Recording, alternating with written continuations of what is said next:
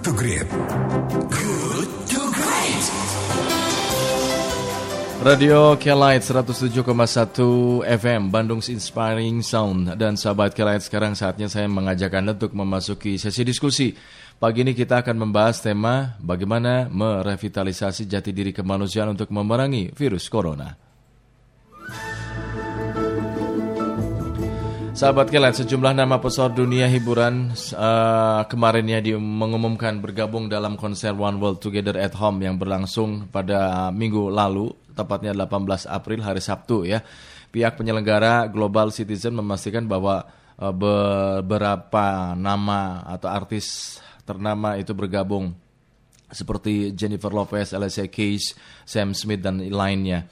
Nah, tokoh-tokoh lain yang ikut meramaikan termasuk Oprah Winfrey ada di uh, dalamnya. Konser One World Together at Home ini diinisiasi oleh Global Citizen dan WHO, Organisasi Kesehatan Dunia yang bermitra untuk membantu memerangi kebosanan dan secara bersamaan ini mengumpulkan dana itu untuk COVID-19 atau COVID-19 Solidarity Response Fund.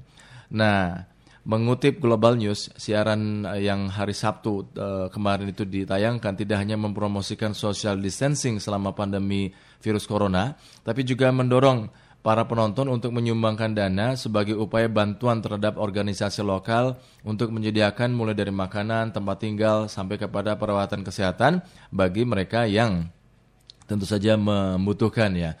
Nah, belajar dari semangat yang mendorong konsep One World Together at Home tersebut, Sesungguhnya ini mengingatkan kita bahwa di tengah pandemi corona, kemanusiaan adalah di atas uh, segala-galanya.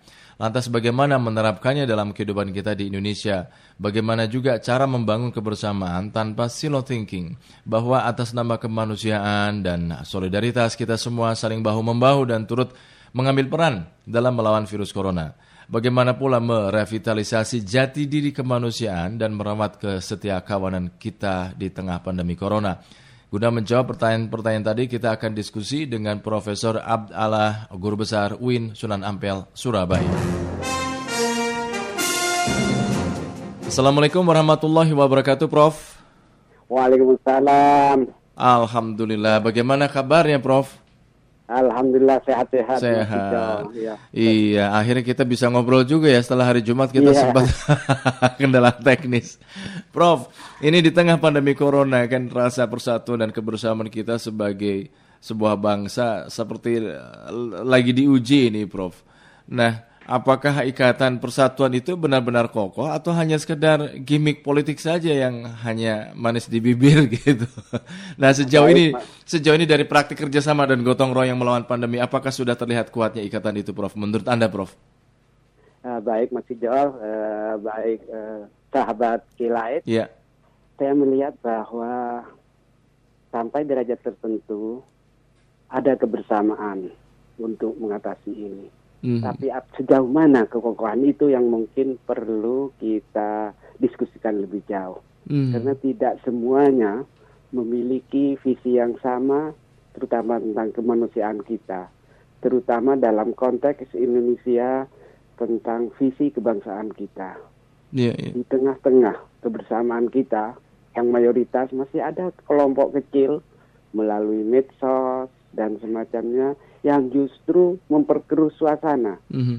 Bahkan mungkin ada kecenderungan untuk uh, mengambil keuntungan atau sekedar uh, ingin meng, apa ya melakukan diskriminasi terhadap kelompok yang lain. Mm-hmm. Nah ini yang mungkin perlu kita uh, perhatikan sedini mungkin sehingga kebersamaan kita benar-benar menjadi sebuah kebersamaan yang kokoh yang sangat kental dengan nilai-nilai kemanusiaan universal. Hmm.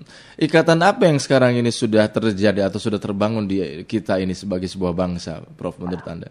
Uh, kalau dari sisi kemanusiaan kita melihat mayoritas bangsa ini sudah tanpa melihat siapa pun uh, hmm. rela sesuai hmm. dengan posisi dan punya masing-masing untuk berbagi dengan yang lain. Hmm, yeah. Iya. bahkan sebagai warga dalam konteks Indonesiaan juga tanpa melihat etnis apa pun, suka apa pun, mereka bersama-sama untuk membagi bagi yang uh, membagi posisi mereka dalam posisi dan kedudukan mereka sesuai dengan posisinya untuk bukan menyentuh untuk menggandeng atau mengelus mereka yang perlu dilus dan seterusnya. Hmm. Apakah bisa dibilang uh, ikatan persatuan ini belum betul-betul kokoh gitu, Prof? Uh, belum, belum, belum. Hmm. Kita harus antisipasi terus karena kalau kita lihat hmm. ada beberapa ungkapan-ungkapan yang justru membuat suku atau kelompok yang lain dari sisi agama yang justru akan membuat dampak yang kurang baik. Hmm. hmm, hmm, hmm. Lalu ya. apa yang mesti dilakukan ini untuk membuat seluruh elemen bangsa bisa saling ya sebutlah berbela rasa, menghayati rasa persaudaraan sebagai sesama manusia untuk kemudian uh, bahu membahu turut ambil peran dalam melawan virus corona ini, Prof.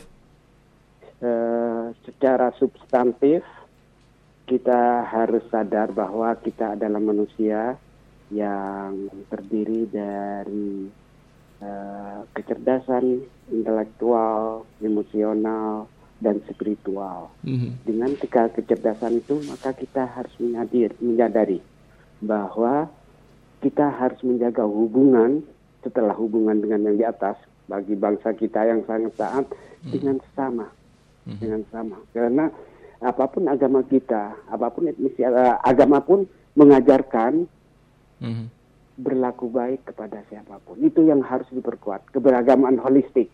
Hmm. Nah, hmm. ketaatan agama bagi bangsa Indonesia sebenarnya menjadi modal dasar hmm. kalau keberagaman kita, keberagaman kita adalah keberagaman holistik, keberagaman yang mampu meneguhkan dan mengembangkan tiga kecerdasan itu. Hmm. Dari spiritual uh, kita kembangkan emosional dan intelektual kita sehingga kita mampu menghadirkan sebagai manusia yang utuh, sebagai manusia individu, mm-hmm. dan sebagai manusia sosial yang benar-benar kokoh. Hmm, hmm, iya iya iyalah. Ini kan pandemi corona ini uh, seperti menyingkap kondisi yang sebenarnya ya kohesi sosial yeah. kita. Artinya hmm. kalau kita bicara tentang kohesi adalah ikatan yang saling tarik menarik gitu, Prof. Kalau kita iya, mencoba yeah, yeah. merunut penyebabnya, menurut anda apa yang membuat kita cenderung sulit melihat manusia tanpa predikat dan label-label primordial gitu yang ada menyertainya seperti apa agamanya bahkan kalau seagama pun orang masih mencari tahu apa alirannya masabnya apa gitu kan belum iya. lagi soal siapa presiden pilihannya apa partai politik apa afiliasinya dan sebagainya bagaimana menurut anda Prof? Uh, kalau kita lihat secara global mm -hmm. salah satu global uh, eh, apa dampak negatif globalisasi mungkin di situ. Hmm. Bukan menyatukan kita, tapi justru e, membuat kita, tidak semua orang ya dari era globalisasi ini e, mengedepankan identitas e, hmm. diri kita, identitas kelompok kita. Karena merasa ada yang terancam, maka di sanalah muncul uh, politik identitas. Secara global ada itu. Mm-hmm. Dan mm-hmm. itu berdampak nyata pada Indonesia ketika terjadi mulai uh, pemilihan uh, gubernur Jakarta, mm-hmm. uh, pemilihan presiden dan masih ada sampai sekarang. Mm-hmm. Tidak hilang, bahkan dijadikan yeah, ajang yeah, yeah, yeah.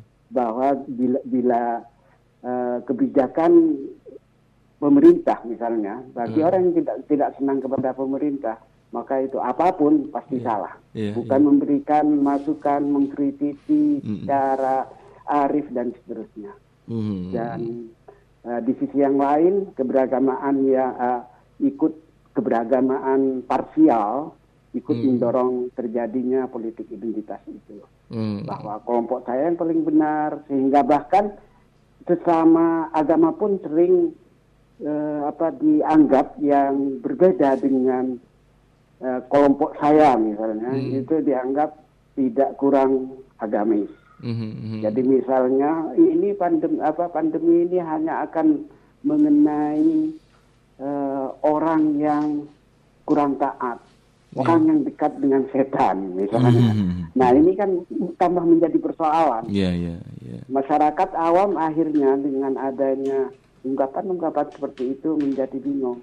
Hmm. Apakah saya harus saya sampai muncul saya tidak takut corona, saya, saya takut kepada Tuhan. Nah ini yeah, kan yeah. sangat tidak kondusif. Betul betul. Ada satu momen saya pernah lihat itu di salah satu tayangan dalam sebuah uh, tempat ibadah mereka sambil berteriak-teriak.